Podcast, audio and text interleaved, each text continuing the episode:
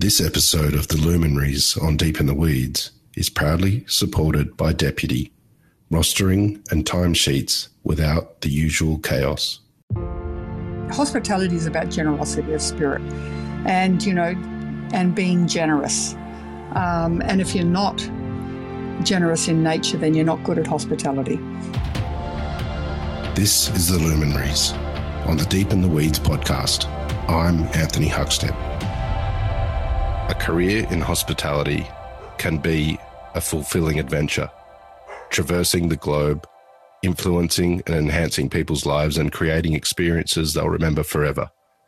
But it's also a hard slog, countless hours and dedication, draining on the creative process and pressures to constantly evolve and stay relevant. But these things also bring out the best in people. And some not only create incredible careers, but leave an indelible mark on the culinary landscape too. Christine Manfield is one of Australia's most influential chefs and restaurateurs. Christine, how are you? Good, thanks, Anthony. And you? I'm great. It's good to have you on the show. Um, oh, I know. It's a pleasure to be back chatting. you've uh, you've uh, had an incredible impact on the culinary landscape, but you weren't going to be a chef originally. Um, what what was what flicked the switch to change from being a teacher to to a career in hospitality?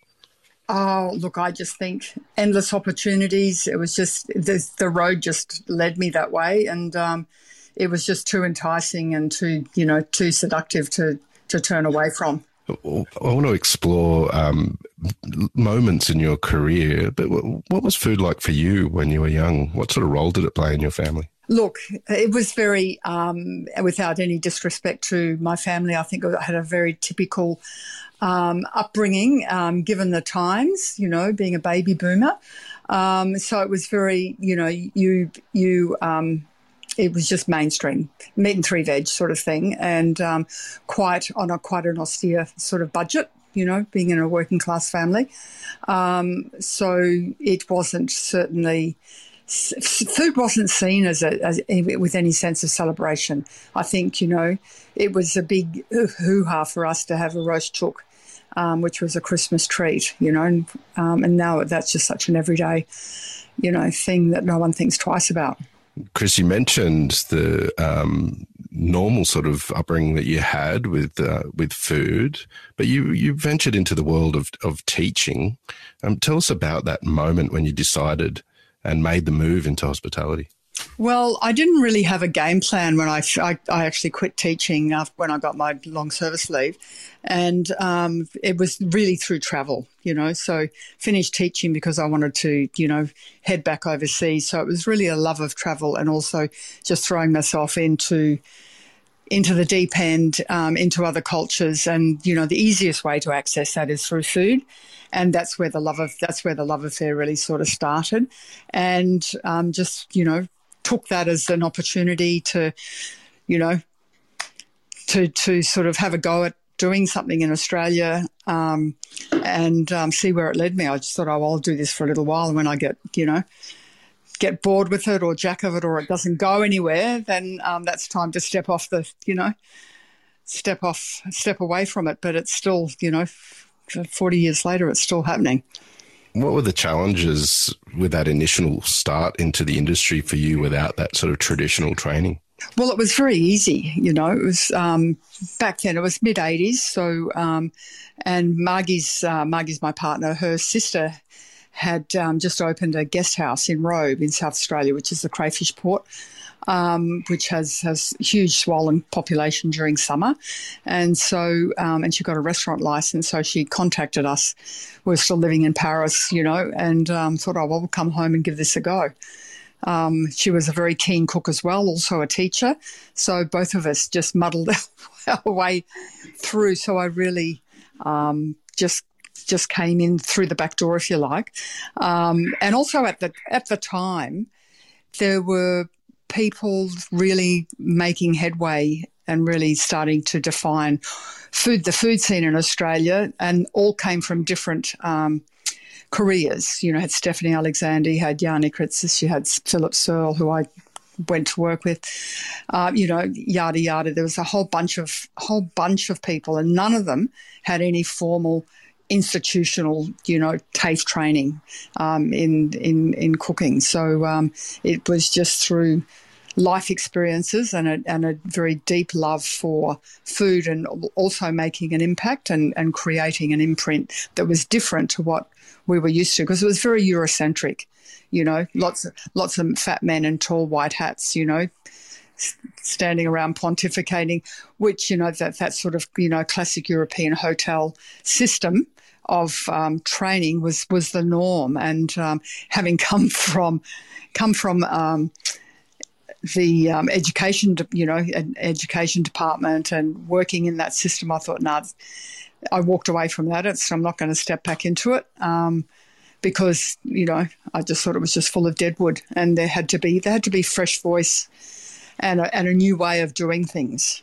And so, you know, that's that's so I just happened to be, I think, really lucky or fortunate to be in the right place at the right time, to be caught up in that in that momentum, along with um, a whole bunch of others that I've mentioned, and many more. South Australia was really exciting in that time, and there were rebels like yourself that were carving a new path for the conversation in food for Australia. You worked with some um, people that went on to have huge influence like yourself. Do you have any stories from those days of the sort of teams that were together and um, the experiences you had? Look, it was it was an incredibly collaborative time. I mean, you know, sort of being in Adelaide, living in Adelaide at that time, there was a a, a, sort of a group of, you know, nonconformists, if you want to call them, um, that used to meet at the Central Market every Friday morning and just talk about food and what could be done and stuff. So you had Cheong Liew, you had Philip Searle, you had Michael Symons, Cath Kerry, you know, um, whole pile of people like that. And so it was, and that went on to create the gastronomy symposium, you know, Barbara Santich, etc., um, which was sort of an offshoot of the Oxford Gastronomy Symposium. So it was very sort of cerebral and intellectual as well as being hands on physical sort of work, you know. So um, I think that that had that had a profound influence on me and the way I approached food, and sort of you know having that having the sort of the the the wanderlust and the travel bug, it sort of led me to to places all over the world, and um, just thought, yeah, I can do something with this and brought the sort of the two things of travel and food together and let that inform the way I wanted to cook. And so I, I sought out people that I wanted to to to work with, collaborate with, and to and to cook with. You've uh, travelled all over the world and also taken people all over the world to immerse into cultures and cuisines. Are there any trips that you can tell us about that really had an impact on the direction that you took as a as a cook? Um, look, I go anywhere where there's spice. that's my that's my starting point, and I think the first time I, I, you know, it'd be remiss of me not to say India, even though that's not the, the sum total of what I do. Um, going to India in the in the um, early '90s as a as a guest chef in residence um, at um, at a hotel restaurant there, um, I that really and already sort of being familiar with the with the whole spice world and those ingredients that really sort of opened new doorways of ways of thinking, and um, I just sort of got it, and you know, letting that sort of seep into my work more, and you know, and you know, um, convert, yeah, and as well, sort of, you know, spending a lot of time in in Asian countries because I just just am so in love with the, the flavors and the textures of how of how dishes come together in Thailand, you know, Malaysia, Cambodia, Vietnam, etc., China. Um, and it was something very different. I think that was it was also a big reaction, or you know, showing that these these these these types of foods, these flavors, could have equal standing with anything that Europe had to offer. At the same time, I loved going to Europe too, and sort of you know, um, learning as much. You know, everywhere was for me was a was a learning curve. The foundation of your career has been about collaborations and, and working with mentors. And now you've mentored so many of the young hospitality professionals. But who, who are really important to you as mentors as you developed your career? Well, I would say um, um, Cath Kerry, who um, back then at the time, she was a, one of Adelaide's um, better known um, caterers. And then she stepped into the restaurant arena with the opening of Petaluma Restaurant up at um, uh, Bridgewater Mill.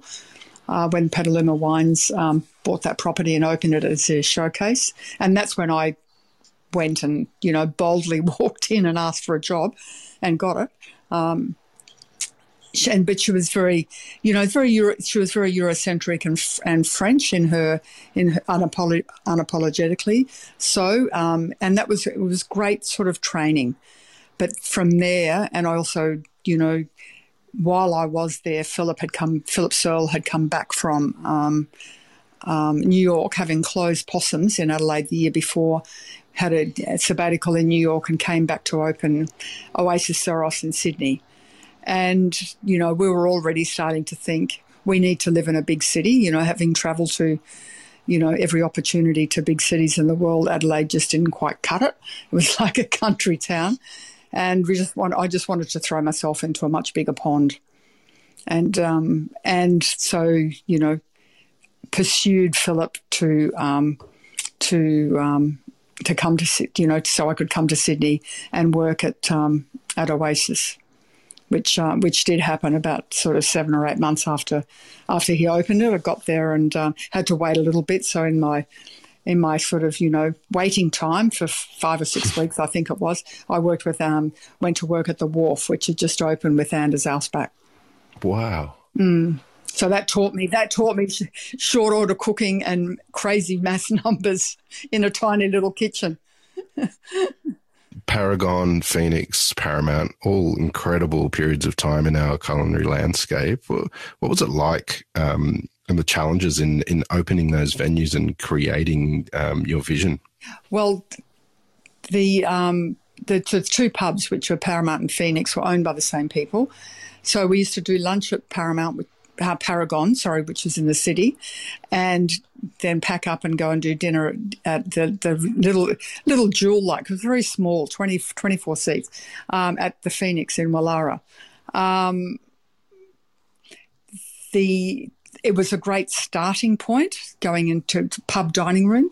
You know, if you you know they probably call them gastro pubs these days, um, but you you were you were sort of constrained because it wasn't your business as such. You know, you were um, you had to make you had to make the money off the food because they took the booze money. Um, that was the, the return for, for having the space. So, yeah, had to be, it, it taught us to be fairly business savvy straight off the bat. Um, and it was a very, very, um, a really good stepping stone. And I'm really glad we, we did that. And it gave us the courage and also the confidence to um, to know that we you know we always said a girl needs a room of her own. So we went we went on the hunt for um, for a restaurant space, and that's when Paramount came about in in '93. Paramount. Um, about seven years was an influential um, one of Sydney's best diners. Uh, tell us about that restaurant and, and how you found your voice on the plate there. Well, I think we, you know, I think like any business, you really have to stay true to your vision and um, and and also ask yourself constantly, what's my, what's my point of difference? What what what am I going to do? What am I offering that's going to allow me to stand apart in the pack? I think it's a much harder exercise these days than it was back then. Um, um, because just because you know it, there's just so many more players now, but but back then it was still you know the whole modern Australian food um, scene was still you know still happening.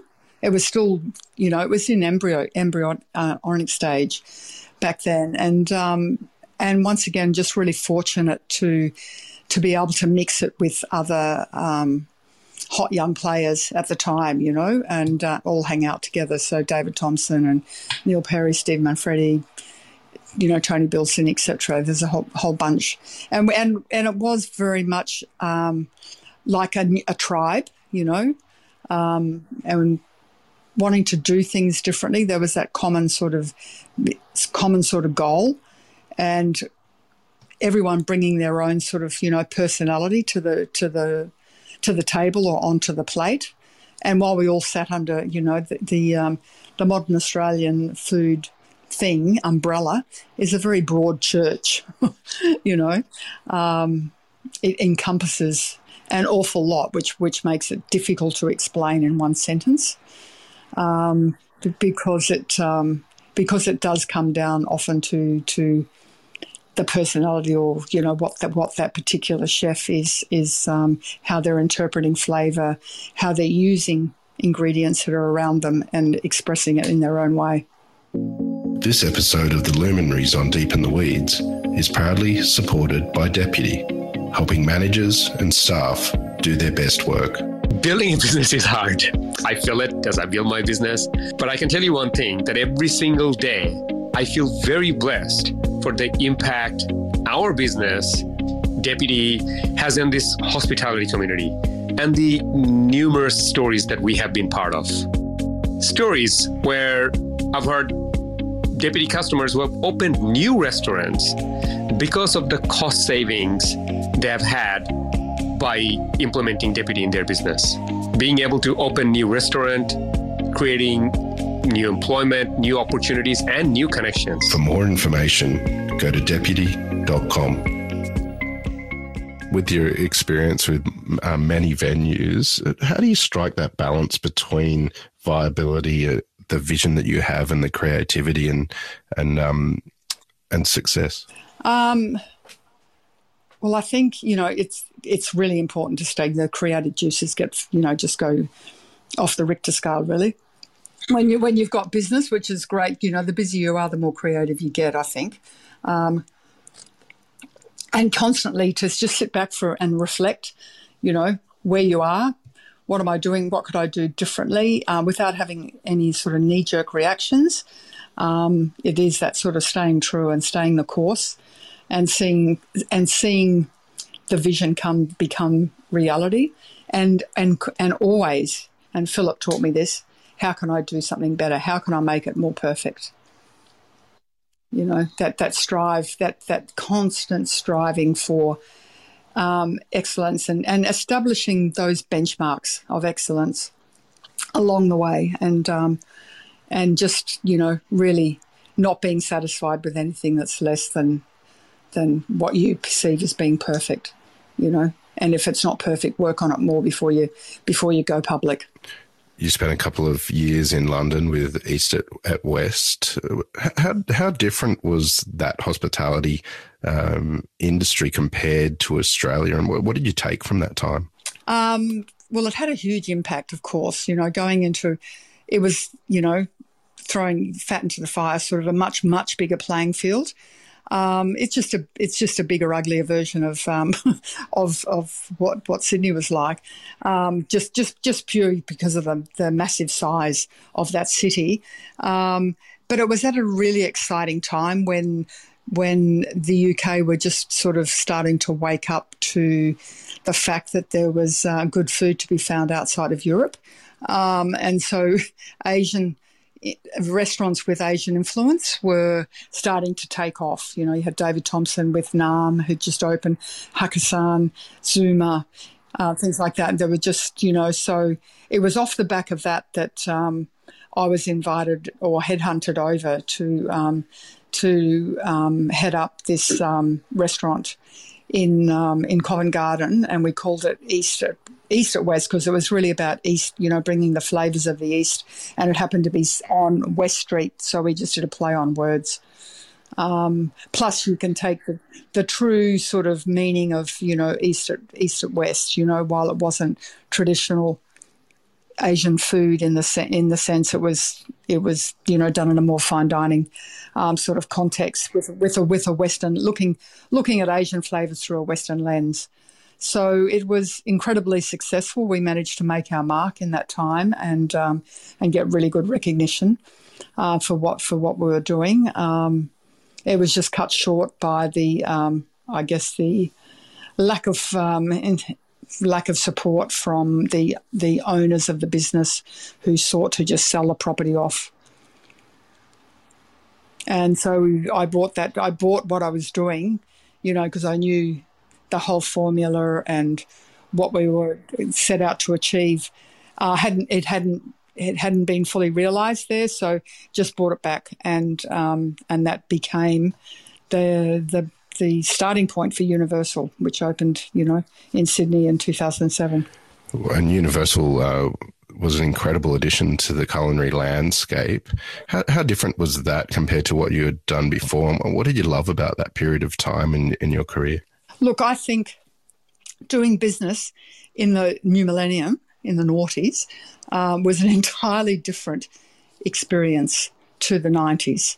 The 90s were like, oh, it was just incredible hedonism at the time, and it was totally freewheeling and and wild in a way, you know. Um, and then the the whole nature of our our industry sort of started to change around the time of the Olympics. It became a lot more corporatized, and so it was sort of like the big business had come to town and sort of in a way taken over. And I think the, the, the value of being in London for those couple of years really taught me about how to handle um, business a whole lot more effectively.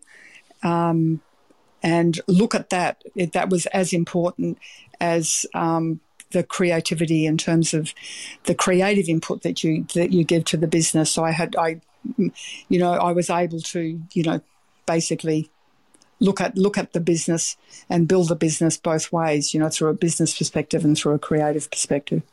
Mentors, uh, you mentioned influenced your career. What sort of advice do you have uh, for those looking to start a business, given the uncertainty of the last two years, but um, the foundations of making a great hospitality business? Look, um, look, it's just really tough. There's no, there's no two ways around it. Um, I think just be really, really sure of what you're doing. Don't overstretch yourself um, in the sense that, you know, ask yourself, I'm going into debt.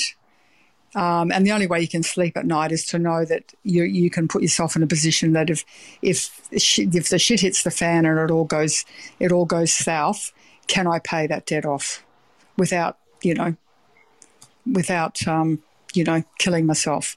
And if you can't do that, then you have to really ask the question is it really worth it? Um, I think the nature of business is, you know, just the, just the amount of businesses that are opening, and you know, we have a finite, you know, number of people um, to, to, you know, as customers to draw on. Um, so you've got to really, and it comes back to that question of where do I see myself in the market, and what what's my point of difference to everybody else? And it doesn't matter at what level you're coming in at, uh, whether it's a cafe or a bistro or, you know, or a fine dining restaurant or anything else, regional, you know, what, what is it, what is it that I've got that's going to attract people to come to me? So the, the, the, it's just sort of simple things like that. And to really, you know, listen to your own gut instinct. You can get advice from, you know, 10,000 people and you can get, you know, so many different opinions. So you've got to. It's it's it's wise to get counsel and to to look at all the possibilities, but to also really trust your gut. These days, you're involved in all sorts of initiatives, from producers all the way to um, hospitality professionals as a, as a mentor and um, with with incredible advice. What's life like for you now? What's some of the projects that you've been doing? Um, well, my my current project is um, is um, the release of my new book, um, Indian Cooking Class. So that's that's occupying a lot of my time, um, and will do so for the next sort of quite few months, because you know, uh, being being up where I live, I just do local little pop ups and um, street eats, and um, you know, bookstall. I did a bookstall Friday at the uh, Mullum at the Mullum Farmers Market and a lot of the, the literary events or lunches and dinners that I that were planned for November all got all fell over because of the border closures, you know, so it restricted me from being able to, to take the book on the road and do the interstate things. So we're we're picking we're picking that up in the in the in the new year around April um, to give to give a, a longer run and also for the opportunity for um, you know keen cooks and readers in all those different um, parts of Australia to be able to come and um, you know taste some food and chat about chat about what I love about you know cooking with spice and all that sort of stuff. So um, and you know and and continuing to you know, sort of have a few fingers in a few different pies, you know, working with producers, particularly up here in the Tweed region. Um, and we have different things that happen up here, like the Artisan Food Weekend, and um, and I'm and I'm hosting um, small group foodie foodie trips. Um, so I've got the Tweed um, region up on it'll be up available um, in the new year. That's eight people that I take, and I've got Arnhem Land and Arnhem Land and Flinders Ranges again, which are already booked out. Um, and it's also equally, it's about not just about the food, but it's about making that connection to country on the the country that you're on, and and threading threading the importance of that history into into the everyday narrative. You've uh, spent your career immersing yourself into cuisines and cultures and have a beautiful natural approach to cooking. How does cooking make you feel? I just find it really easy and relaxing. I mean, you know, I, you know, and it's something that I do every day. I don't ever shy away from it. Although I really love it when someone else cooks for me, uh, whether that's in a in a restaurant. You know, like you know, and I like to go to different restaurants. One to support um, chefs and their businesses, and also to see, you know, to see what's going on. You know, see how how they're interpreting. Um, um, their, their food flavors, etc. And um, and um, you know, and also it gives you it gives you a measure of if you if you're if you're in this game, you've got to stay relevant. You know, so it is really important to know what you're um, in a way. If you're a restaurateur, know what your your competitors are doing. Um, and for me, it's just a you know, the the day I think that um, I have got nothing to offer. That's when I when I take a step sideways and remove myself from the public stage altogether. But that hasn't happened yet. You uh, drawn, you were drawn by the connections um, forged in the industry and built a career based on those connections and collaborations. What is it about the hospitality sector that that excites, excites you so much? Well, I, I think it is that you know that shared love and it's about hospitality. The general hospitality is about generosity of spirit, and you know, and being generous. Um, and if you're not generous in nature, then you're not good at hospitality. Um, and you know, um, and just the joy of work. You know, I, I think when you when you work in a team because it's all about teamwork. Um, it's just the next step of that is you know is is the collaboration thing, you know, where you where everyone has sort of an equal voice. It's what you all bring to the collectively can bring to the table. And you know, often it changes your your way of looking at something or doing something. Um, it's refreshing to see someone, um, you know, do something different. Oh yeah, I hadn't thought about it that way. You know, um, so I just think it's a constant learning curve and that's the joy that I get out of it because it's you know it's it's you know it's the education side of it as well as the you know so that's thrilling you know so it's feeding you it's feeding your brain and your mind as as well as nourishing you in so many other ways the last two years have been challenging for everyone on the planet, but the hospitality sector has had huge ramifications. What what are the opportunities, and, and what are you hoping for for the industry in 2022? Um, look, I just think it has been incredibly challenging. It's been horribly difficult for so many, and um, it's taught us to be, you know, to dig deep and have even more resilience than we thought possible or imaginable. Um, and I, you know, I really applaud um, the younger ones who are, you know, in some ways doing things on a shoestring doing this. Um, I'm I'm all about supporting the small, the small um, independent operators. You know, whose whose total life is is in the balance. You know, they've really put themselves out on a limb to um, to pursue their their dreams um, in the business, and um, rather than you know giving money over to the to the big corporates. Well, Chris, it's an absolute honour to have you on the Luminaries today on Deep in the Weeds, and an absolute pleasure to catch up with you again, as always. Um, please keep in touch, and uh, we'll catch up again soon. Okay, cheers. Thanks, Anthony. This is the Deep in the Weeds podcast. I'm Anthony Huckstep. Stay tuned as we take a deep dive into the lives of the incredible people who ply their trade in the food and hospitality sector. Special thanks to executive producer Rob Locke for making this all happen. Follow us on Instagram at Deep in the Weeds Podcast or email us at podcast at deepintheweeds.com.au. Stay safe and be well.